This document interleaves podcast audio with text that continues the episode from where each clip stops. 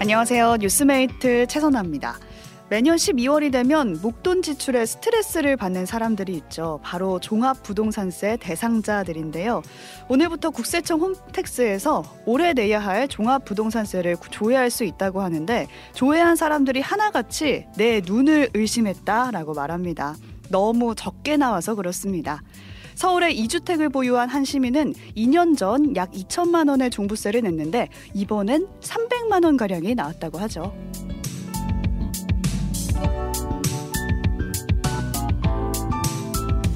정부가 과도한 보유세를 손보겠다고 하면서 종부세를 결정하는 요소들을 모두 줄이는 쪽으로 바꾼 결과입니다. 안 그래도 뭐 고금리의 고물가에 힘들었던 주택 보유자들에겐 희소식이 아닐 수 없는데요. 비정상의 정상화라고 말하기도 합니다. 하지만 이런 힘든 경제 상황 이들뿐 아니라 우리 모두가 함께 겪고 있죠. 적어도 공시가 12억 원 이상의 주택을 보유해야만 낼 수 있는 종부세를 깎아주는 거. 여기에 대해서 여러분은 어떻게 생각하시나요? 단문 50원, 장문 100원의 정보 이용료가 되는 샵 1212 또는 레인보우 앱 유튜브로 여러분의 의견 보내주시면 함께 나눠보겠습니다. 2023년 11월 23일 목요일 오뜨밀 라이브 시작합니다.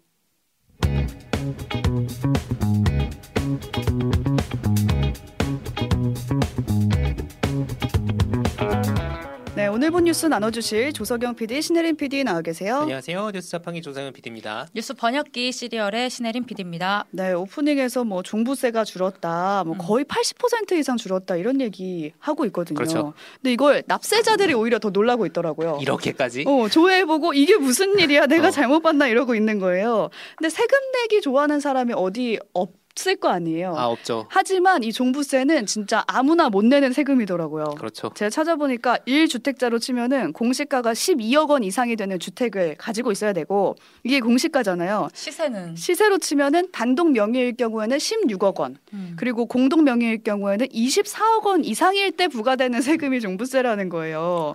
그러니까 그동안 다주택자라면은 연말에 뭐 수천만 원씩 종부세가 나와서 부담이었는데 이 부담을 정부가 좀 덜어주면서 한숨 돌 리는 중이다 이런 음. 뉴스였습니다.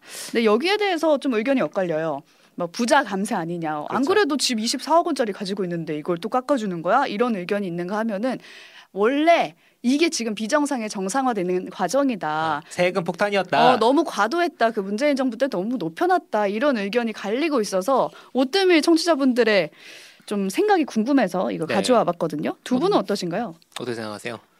일단 그 댓글들을 보면은 아 우리나라가 생각보다 다들 부자인가 보다.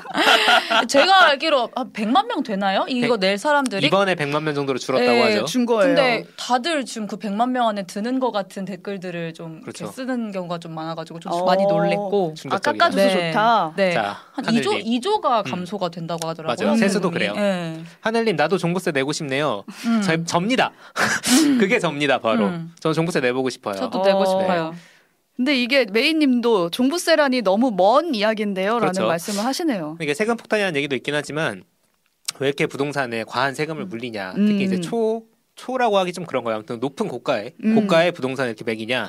부동산 가격 자체가 사실 인상이 된다고 해서 거기에 차익이 발생을 하면 음. 대표적인 불로소득이에요. 불로소득이죠. 왜냐면은 상권이 개발되거나 음. 이거는 사실 자영업자나 소비자들이 거기 안 가면은 발생할 수 없죠. 음. 상권이라는 건 도로든 기반 시설 어디에 뭐 뚫린다. 라고 했을 뭐 때 오른다. GTX 뚫리고 그렇죠. 뭐. 양평 고속도로 종점이 어디로 가느냐. 음. 이제 이런 거잖아요. 그러니까 이런 세금으로 들어가는 국가 사업들입니다. 음. 그러다 보니까 사실 어 이거 괜찮은 거야? 그걸 나눠야지. 라는 이제 생각들을 하는 거고 사실 저는 그냥 세금이 부담스러운 팔면 되지 않나? 어, 부담스럽다면은 라는 생각이 있는데 문제가 음. 되는 건 1주택자죠. 왜냐면 음. 나는 그냥 오래전에 여기 집 하나 구해서 살고 있었을 뿐인데 그러니까 지금 예를 들어 나이도 많고 직장도 없고 해가지고 소득도 없는데 종부세를 근데 막 종부세를 몇천만 원 연말에 나와버리면 몇천만 원씩 내라고 음. 하면 이게 말이 되냐? 음. 그래서 저는 그 일리가 있다고 생각을 하거든요. 네. 그래서 미국 같은 경우는 사실 이렇게 그 시세가 올라가지고 발생한 차익에 대해서 음. 매년 이렇게 배- 부과하는 보유세 말고, 그러니까 음. 완벽하게 나중에 시세가 시세 차익이 실현됐을 때, 음. 음. 내가 예를 들어 10억일 때 집을 샀는데 20억이 돼가지고 음. 나중에 벌 수 있잖아요. 네. 그 20억을 실제 벌었을 때 세금을 세금을 아 보유했을 때 내는 게 아니라 그렇죠. 20억을 받으면 그 차익에 대한 세금을 내는군요. 세금을 내는 거죠. 근데 꽤 세게. 어. 예. 어. 이제 그런 거를 도입해 보는 건 좋지 않을까. 음. 생각이 들었어요. 좋은 아이디어네요. 네, 정부의 그새 기준으로 보면은 서울 외에 종부세 내는 곳이 이제 거의 없다고 하더라고요. 그렇죠. 그러니까 서울이 워낙 높고 나머지는 이제 그 가격에 해당을 안 하는 건데 그리고 공시가도 이제 계속 고정한다고 저희가 전해드렸죠. 그렇죠. 69%였나요? 네. 그래서 중산층 세금에서 소수의 부자가 내는 세금으로 돌아갔다 종부세가 이런 말도 지금 나오고 있는데 안 내면은 저는 좋을 것 같긴 해요. 만약에 내던 사람이 안 내면. 그렇죠. 근데 그거로 인한 세수 구멍은 그럼 어떻게 메울 것인가?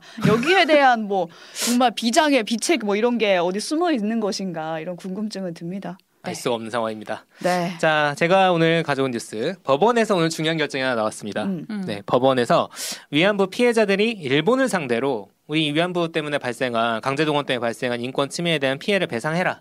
음. 라고 소송을 냈는데 오늘 2심 결과가 나온 거예요. 네. 서울중앙지법에서 피해자들 손을 들어줬습니다. 아. 일본이 배상해라. 음. 라는 거고 오늘 이용 소송 당사자 이용사 할머니가 만세를 부른 사진 음. 제가 유튜브로 보여드리고 있는데 아 뭉클했어요. 그러니까요. 그렇죠. 맨날 이제 눈물 흘리시고 하다가 지금 만세하면서 웃고 계신 것 같아요. 마스크 속으로. 그렇죠. 이게 일서, 1심은 배상책이 없다 그랬잖아요. 그러니까요. 그러니까 네. 항소심에서 결과가 뒤집혀서 더큰 음. 뉴스가 된 건데 왜 뒤집혔냐? 네. 이게 우리나라 피해자들이 일본 정부를 대상으로 낸 소송이잖아요.